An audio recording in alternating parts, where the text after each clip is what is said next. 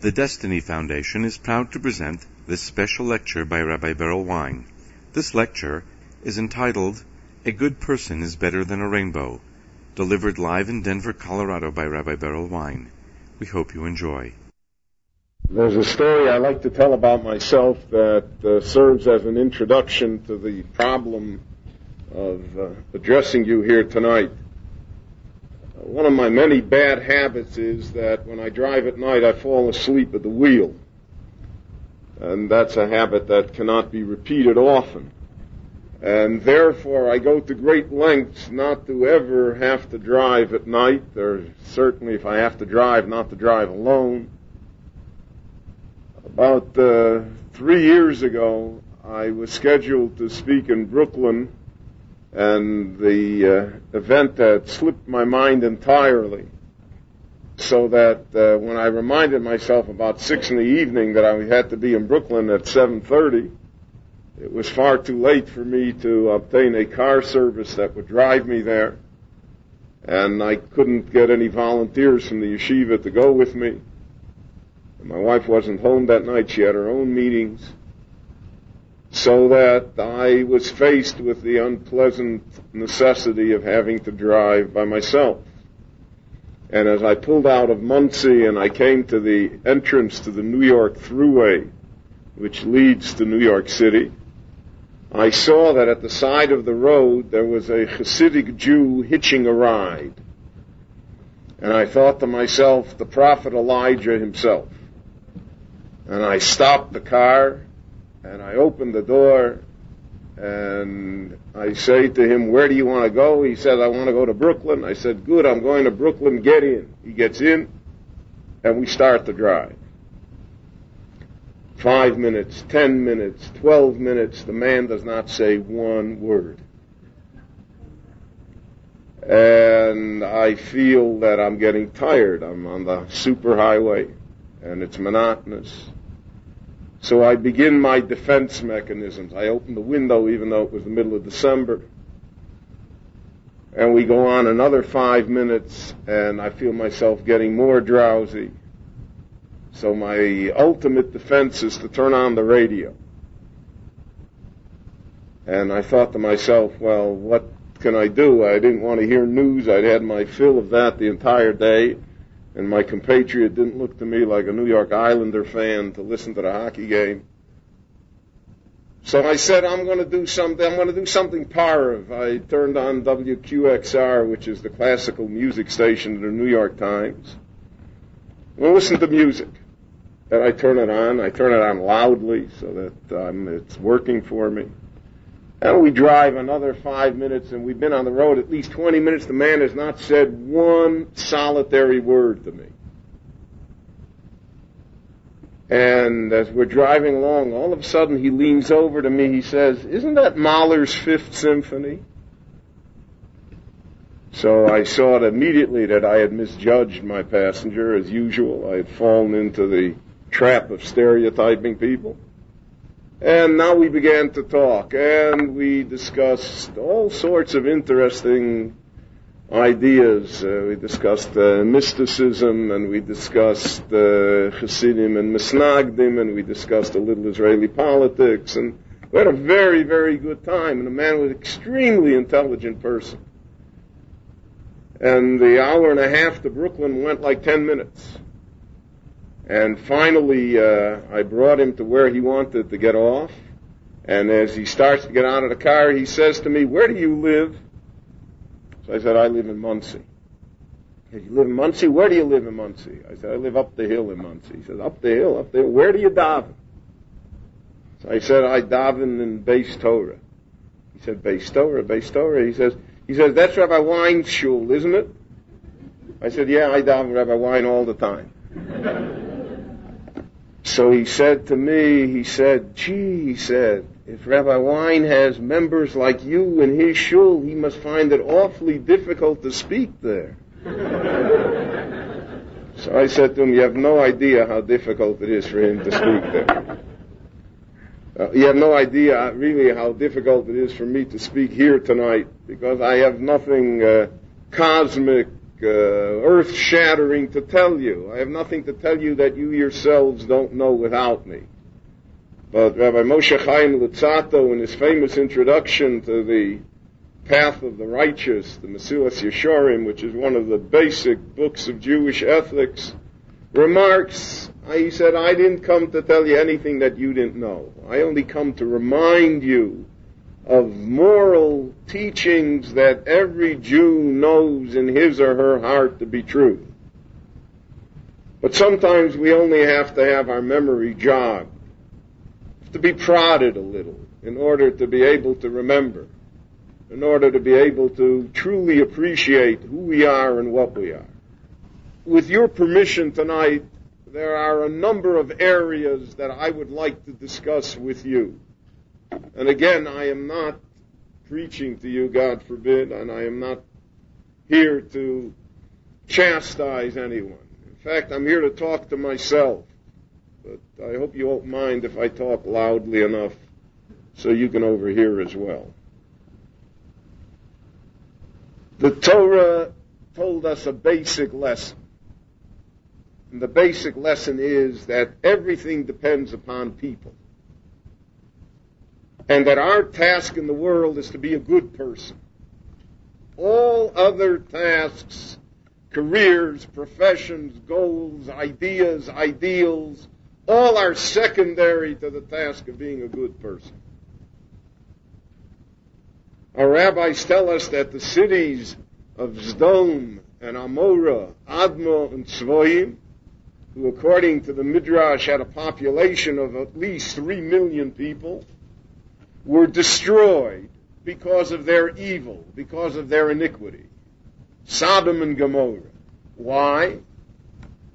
Not because they had three million evil people, but because they did not have ten good people. If there would have been ten good people, so God tells Abraham, we'll keep the show going. According to Jewish tradition and legend. There are 36 righteous people that support this whole world. All the nonsense that the four and a half billion people produce are supported because there are 36 people who are good people. The strength, the power, the influence of a good person is inestimable. People should never say, what difference does it make? What does my single action, what influence can it have? Who knows about it? That's not the Jewish way of looking at things. The Jewish way is that every act of good that I do balances the world on the side of good. And it allows it to continue. My act, small as it may be, my contribution minor as I may think it is, that piece of goodness is what allows the world to sustain itself. I thought of this tonight when Rabbi Meyer drove me over to this area. We saw in the clouds half of a rainbow. In New York, you never see the rainbow. It wouldn't dare come out. But here, in the expanses of Colorado, you could see a rainbow even in the middle of the city. And I thought to myself, the Talmud tells us a remarkable story about a rainbow. That there once was a great Jew, Rabbi Yoshua ben Levi was his name. Rabbi Yoshua ben Levi was reputed to be a miracle worker. He was reputed to be a person of great knowledge and great piety. So the Talmud tells us that when Rabbi Yeshua ben Levi died, and he went to heaven, they gave him a seat next to the great Rab Shimon ben Yochai. Rab Shimon ben Yochai was the author of the Zohar. And he's also one of the, in Talmudic uh, description, he's one of the most demanding people that the Jewish people had. He's a person that brooked no compromise. So Rabbi Yeshua ben Levi gets a seat next to Rabbi, next to Rabbi Shimon ben Yochai. It's pretty good. It's front row. So Reb Shimon ben Yochai said to him, Ben Livoyat, are you Reb Yeshua ben Levi? And they're making a big noise here in heaven. Reb Yeshua ben Levi's coming today. You're the great Reb Yeshua ben Levi. So Reb Yeshua ben Levi said, yeah, that's me, right? Ben Levi. That's me. I'm here. So Shimon ben Yochai asked him a strange question. He said, Niraso hakeshes biyomecha. When you were alive, did the rainbow ever shine? Was there ever a rainbow? So he answered him, yes, certainly there was a rainbow. So he said to him, Lav bar livoyato, you're not Rabbi Yeshua ben Levi. Yeah, no good. You don't belong here. So the rabbis explained this piece of Gemara as follows.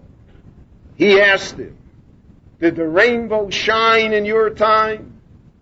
Because the Talmud says that there were generations when the rainbow did not shine. In a generation of righteous people, we don't need the rainbow to remind us of God. We don't need natural phenomena to remind us of the fact that there's a covenant between God and man. And therefore the Talmud says, for instance, that during the entire lifetime of the king Chizkiyahu Amelech, one of the great kings of Judah, there never was a rainbow in all of Judea. Because the king was the rainbow. If you looked at Chizkiyahu Amelech, you saw that God had a covenant with man. You didn't need the rainbow. So Reb Shimon ben Yochai said to him, Reb Yeshua ben Levi, in your generation was there a rainbow? So he said, yes. He said, then it's not, and you didn't make it. If God had to send a rainbow to prove it, then it's not, no, no, no, no. You don't belong in this world. They get it, they seated you wrongly. Not somewhere else, not here. The rainbow, which is the symbol of God's covenant with man, is superseded by man himself. A good person is more than a rainbow. And therefore, that's our task. In its most elementary and perhaps even primitive definition, is that we are the substitute for the rainbow.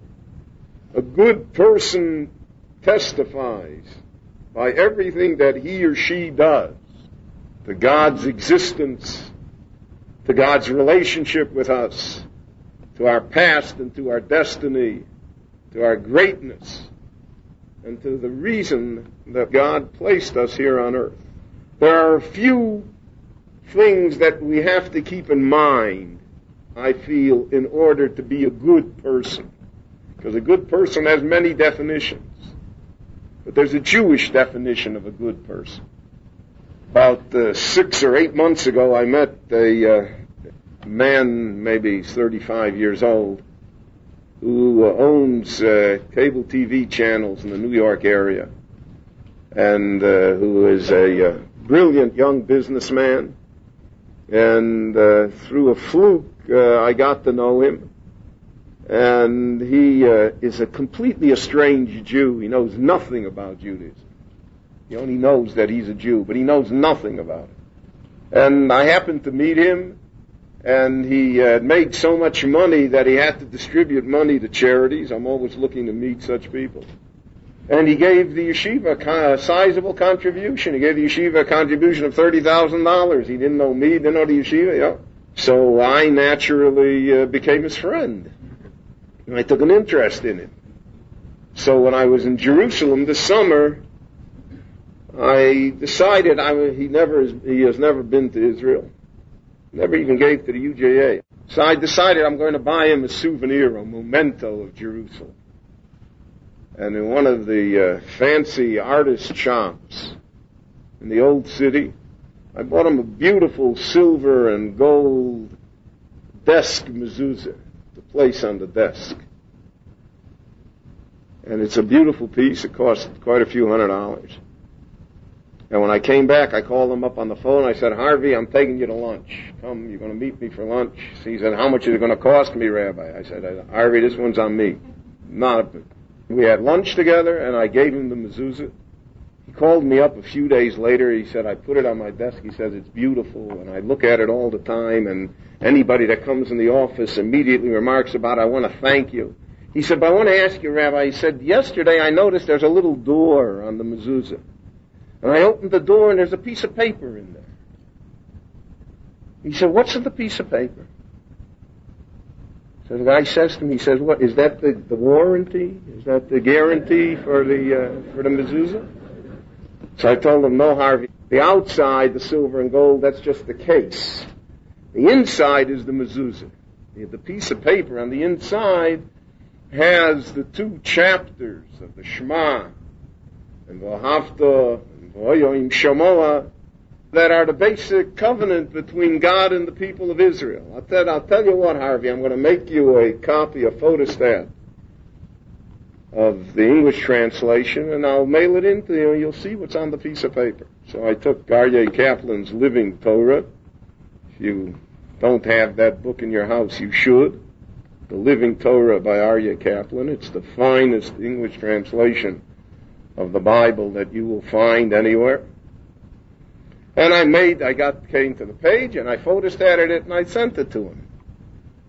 Of course, it says in there that if you love the Lord your God and you behave yourself, so then God will bestow blessings and everything. But it also says the other side of the coin. That if you don't behave yourself, then there are dire consequences for the person individually, for his family, and for the Jewish people generally. So I mailed it away to him. Three days later, I get a call from him. He says, Rabbi Wein, I got your paper. He said, and I've read it over a few times. He said, you know, my God, he said, being a Jew is a serious matter. I said, Harvey, now you got it. Now you're beginning to understand. Bismarck once said that the difference between Austria and Germany was that the situation in Germany was serious but not hopeless. But the situation in Austria was hopeless but not serious.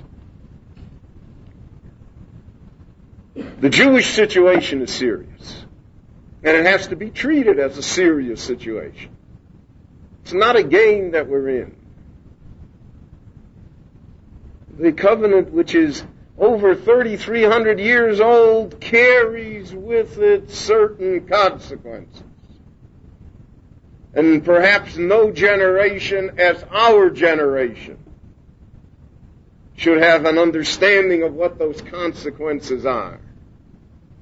In the synagogue last week, at the end of the Parsha of Ki Tavo, so the Torah records for us what is called the Tochacha which is an entire litany, 96 curses, terrible things. So maybe, I don't know, I shouldn't say it, but maybe when the Jewish people heard it the first time from Moshe, they said he's exaggerating. It's hyperbole. It's poetry. It's exaggeration. You read it today, every word came true.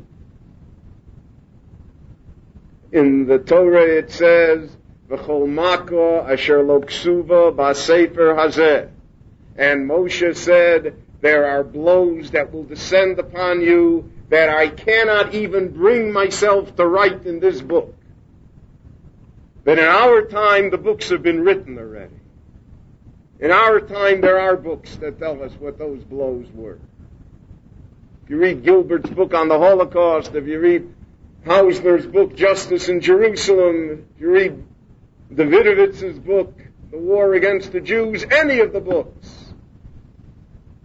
Being a Jew is a serious business. Very serious business. And if it's a serious business, it has to be taken seriously. It cannot be taken lightly. It cannot have the bottom priority in my life. I cannot say, I want my child to be a doctor, a lawyer, an accountant, a financier, a leveraged buyouter. I want him to go here. I want him to do this. I want him to see Europe. And I want him to be a Jew. It'd be nice if he would be a Jew too. That's not serious. That's not honest. It's not fair to the poor child who will have to pay the price of the covenant. It's a serious business being a Jew. And any serious business, as any serious businessman will tell you, requires time and effort and talent and sacrifice. You have to get up early in the morning. You have to go to sleep late at night. You have to do things that you don't necessarily want to do. Because life is serious. And the Torah is serious as well. I have a good friend of mine, Rabbi Goldberger, will recall him as well. We went all went to the yeshiva together in Chicago sometime after the American Civil War. So this young man found it impossible to ever come to the prayer services in the morning on time. And even though he was a very good student in the yeshiva and a very fine young man and a very religious person, he just couldn't come. We started davening at 7.30 and he couldn't make it. He'd come in 10 after 8, 8.15, 8.30, and this went on for years. We had a mashgiach, we had a, a European rabbi who uh, was in charge of all of the uh, lousy jobs in the yeshiva. You know, he had to tell you if you didn't come to daven on time. He, you know, he was the policeman.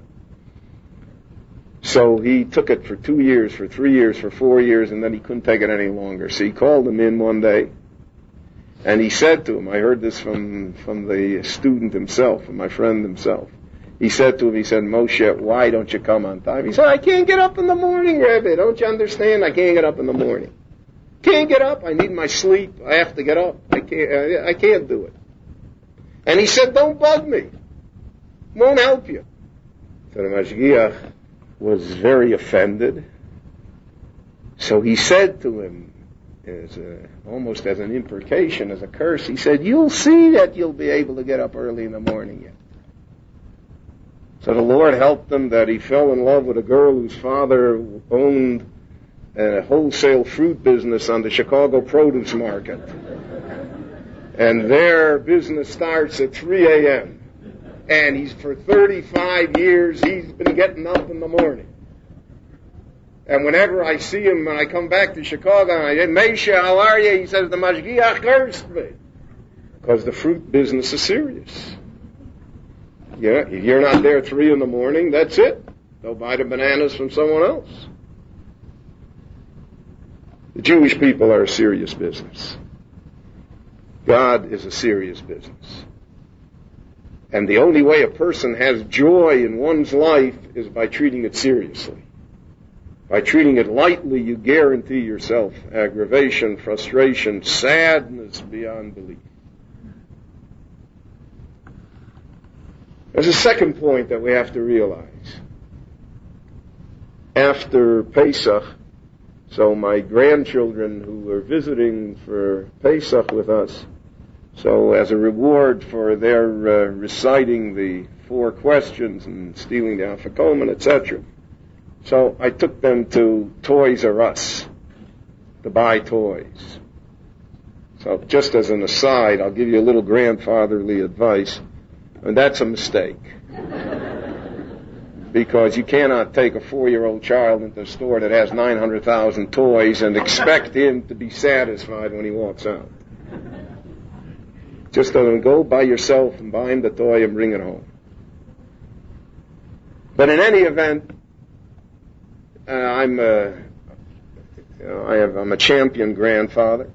So I'm going to buy him an educational toy, and it's going to, you know, it's going to help develop his motor skills and all the, all of that nonsense.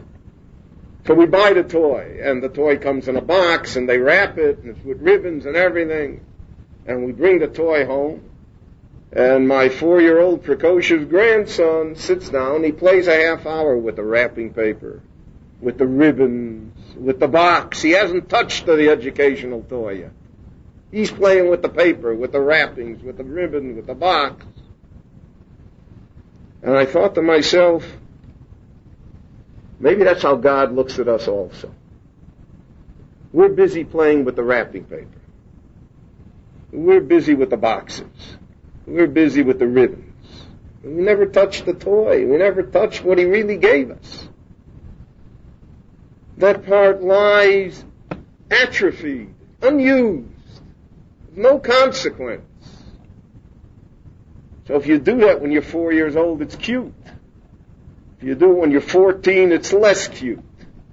If you do it at 44, it's sad. It's tragic. We have an entire generation, two generations, three generations of Jews in this country who play with the wrapping paper. Who've never given a moment's serious thought to who they are or what they are and what they're doing here and what's inside the box. What are we supposed to do? After I have my Lamborghini, what am I supposed to do then? So we can always be certain that the Japanese will invent a new toy for us. Something that I don't have yet. But even when I acquire it, what do I do now? What does it do for me? In the Chumash it says that when the Jewish people complained to Moshe regarding their diet in the desert, the mon that fell from heaven, the, the manna that fell from heaven. So they said to Moshe, Nafshenu Yavesha, we're dried out on the inside. There's no variety. It's, you know, potatoes in the morning, potatoes for lunch, potatoes in the mon, mon, mon. Ain kol. Ain kol means we don't have everything. When you don't have everything, you don't have anything. And that's a terrible problem that faces us in our society. Our children are raised on it. The television, the media, the advertising drums it into us. And no wonder it's so hard to find happiness. No wonder there have to be so many bumper stickers describing what happiness is. Because we don't have everything. If I don't have everything, then I'm sad. I read that Reggie Jackson has 36 automobiles. The 37th will not bring him any more joy than the first 36. Ain Kol. In that same description in the Bible, Moshe Rabbeinu meets the Jewish people and they complain to him. And what is their complaint? That when we were in Egypt, they said, in Egypt they had good food. They had watermelons and leeks and onions and pickles. And here, you know, again, all number bland diets. They neglected to remember that in Egypt they took their children and threw them into the Nile or mortared them into the bricks of the pyramids. Moshe Rabbeinu, for one of the few times in his career, has no answer. He goes back to God and he says, that's it. I resign. I quit. I can't do anything for these people. It's useless. And the rabbis say, why did Mo- Moshe stood in front of the golden calf when they built it and he didn't give an inch? He ground it into dust. He made them drink it. And the Meraglim said they're not going to the land of Israel. Moshe said, you are. When Korach said no, Moshe said the ground will open up and swallow you. Moshe never, never backed off. That's what made him Moshe. And here he's powerless. So the insight our rabbis say is that Moshe is willing to argue theology, idealism, society. That, that Moshe is willing to discuss with you. He'll fight. But pickles! You want pickles. If that's, and what am I going to tell you? I'm telling you Torah and mitzvahs and the world to come and the land of Israel and you want to eat watermelon pickle. That I can't discuss with you. And in a small way, that is our society. It isn't that Jews don't want to be good people. It's just that we want pickles. And unless somehow we are able, therefore, to reorder our priorities, to think of it in the absolute terms of being good and great people, we run a great risk. The risk of self-destruction. The self-destruction is of ourselves. not really of the people of Israel. That's a different, different area completely. The Rambam has a great and telling parable. Maimonides says as follows. In the season of autumn, the trees lose their leaves. And the Rambam says that every leaf that falls off the tree says, oh, what's the tree going to do without me? Look how barren it is, how naked it is. The tree is going to die. But it doesn't realize that the tree will not die. The tree will withstand the snows and storms of the winter. And when the spring comes, it'll again be green and verdant, and it'll produce once more. But the leaf is dead. The moment the leaf falls off the tree, it is gone forever. The Rambam says that that is the interpretation of the verse that we say when we put the Torah back in the ark. Eitz Chaim hi lamachazikim bo. The Torah is the tree of life, lamachazikim bo, to those who keep their leaf on the tree. But if the leaf falls off the tree, the tree's going to survive. People ask me, what's going to be with the Jewish people? I have no idea. I haven't got a clue. I don't know how we're going to get out of any of our mess. But that's not my problem. My problem is me and my family and my shul and my students in the yeshiva. If I can do something to keep the leaves on the tree, that's, then I did my job. That's a good person. God will worry about the tree all the great reforms that came into the Jewish world came to save the tree. And everybody's leaf fell off the tree. The tree is still here. Mendelssohn doesn't have a Jewish descendant. Tragically, Theodore Herzl has no Jewish descendants. The measure of the Jewish people is Jewish descendants. Whose leaf is still on the tree? I always tell my people in shul that you have to pray that you're going to have Jewish grandchildren.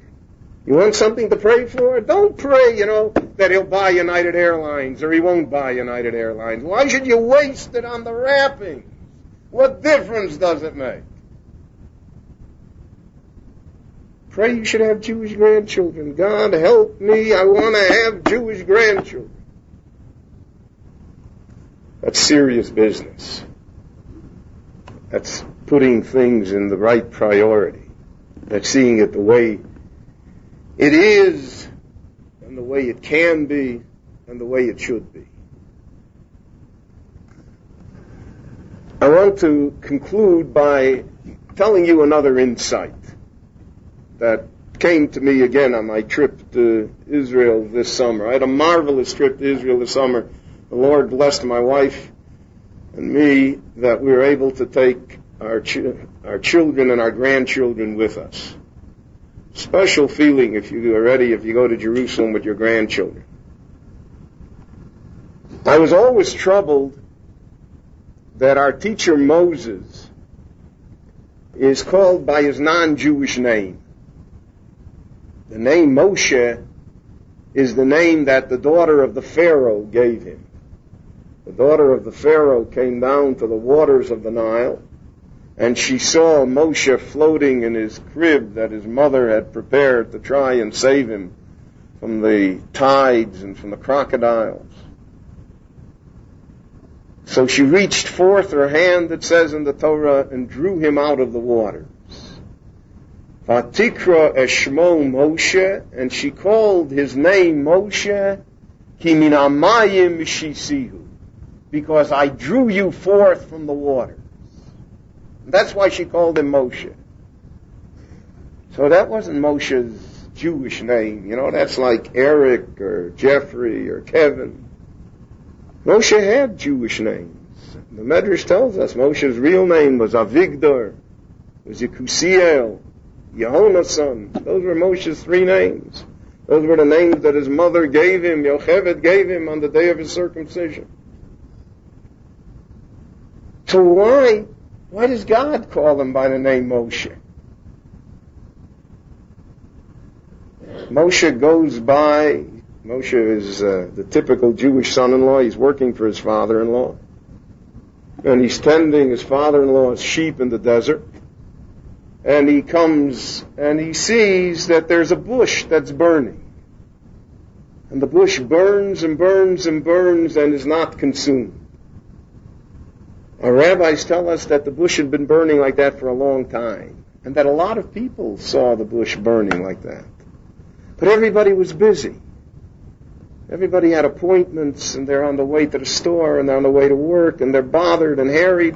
So they say, you know, isn't that funny that bush is not burning? And they kept on going.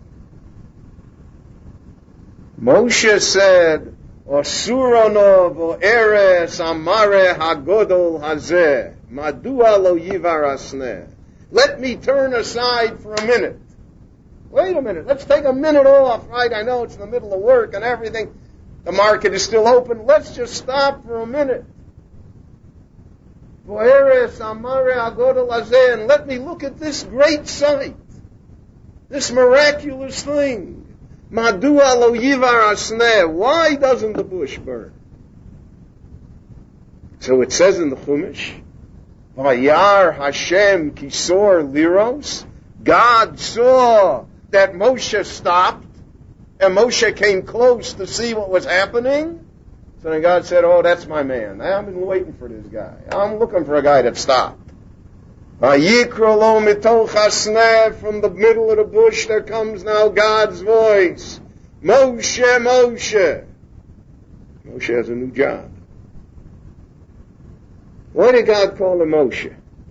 Why didn't God call him Avigdor, Yekasiel, Yonason? Why did he call him Moshe? Well, it always troubled me, and I've seen many explanations of it. But something happened to me in Jerusalem that at least satisfied me. Whenever I go to Yerushalayim, I always make it a point to visit Yad Vashem, which is the memorial to the six million Jews who were destroyed in the Second World War. And when I was there this time, I was told that they have a new exhibit, a new uh, museum, and it's called the Children's Memorial. And it's in memory of the one and a half million Jewish children. I want to tell you, if you're holding two grandchildren in your hands, then the number one and a half million all of a sudden takes on meaning. Otherwise, it's one and a half million children under the age of 12. So there's a Jew in Beverly Hills by the name of Spiegel. Spiegel's a Hungarian Jew who 45 years ago this month went to Auschwitz with his wife and five-year-old son. And ten months later, came out alone. And he came to the United States and he went to Los Angeles and he became an extremely successful entrepreneur. He owns a great deal of real estate. He has retail establishments. Very, very wealthy man. He wanted to make a memorial for his five-year-old son. So he came to Yad Vashem five years ago and he gave them four and a half million dollars.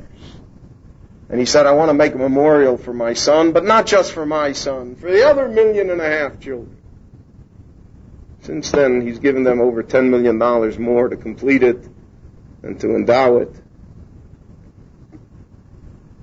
So I went to see the memorial. So I have a preconceived notion, as perhaps everyone here does, of what the Holocaust Memorial. I've been in many Holocaust memorials and many museums. So I said, I want to see pictures and I want to see records and maybe there'll be a video and there'll be statistics and books and pamphlets. And therefore I was completely unprepared for what I actually did see. You walk into a room eight, ten stories high, maybe 30 times the size of this room. And the room is pitch black. It is so dark that you cannot put one foot in front of another. Palpably black. You'd feel the darkness.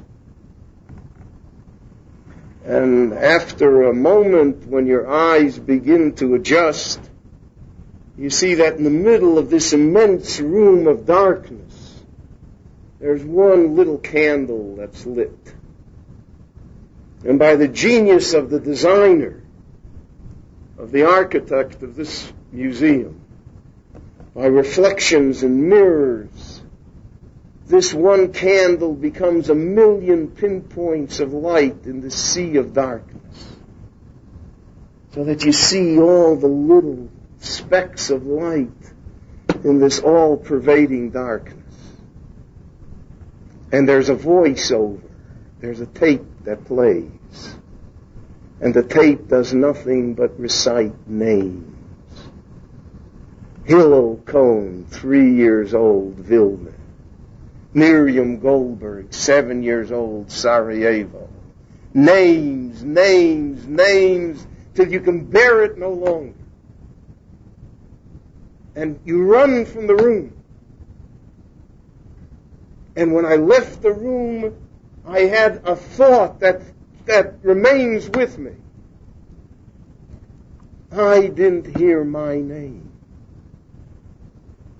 I'm of the age.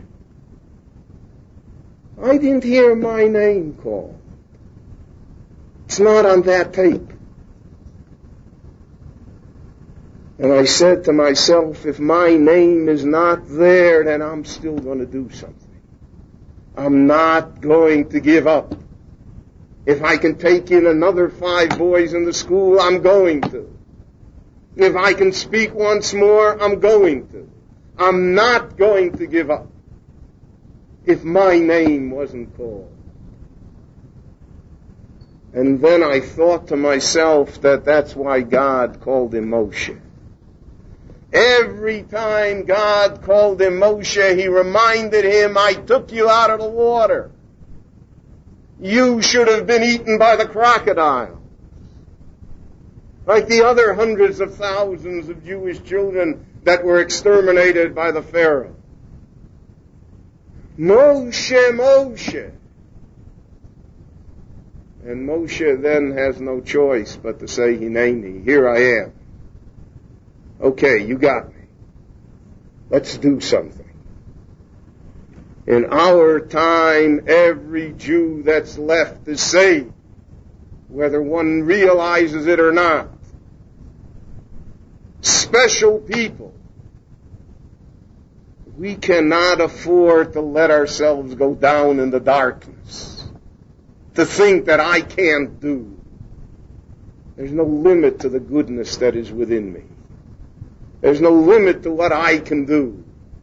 There's no limit to how I can strengthen myself and my family and my community and the Jewish people. And it's never too late. It's never too little. That's the greatness of Torah. We have to remember all of these things that we know to be true. How serious it is to be Jewish. How important it is to be good how to see to it that we don't waste our time on the wrappings and on the pickles. How to appreciate the fact that we are not only survivors, but builders and creators and partners with God in the longest running drama in the history of the civilization of man. And if we will do ours, He will certainly do His. And together with the house of Israel, we will be blessed with all of the blessings that only the Lord can bestow upon us. And we'll be privileged to see the upbuilding of Zion and the comfort of Jerusalem, of peace and tranquility, of hope and of happiness. Lonu l'chol Yisrael. Thank you. This concludes this special selection entitled A Good Person is Better Than a Rainbow by Rabbi Berel Wein. For information, please contact the Destiny Foundation at 1-800-499-WINE. That's 1-800-499-9346. We can also be reached by email at info at jewishdestiny.com. Shop online at www.rabbiwein.com. Due to copyright laws, we kindly request that there be no duplication of this lecture.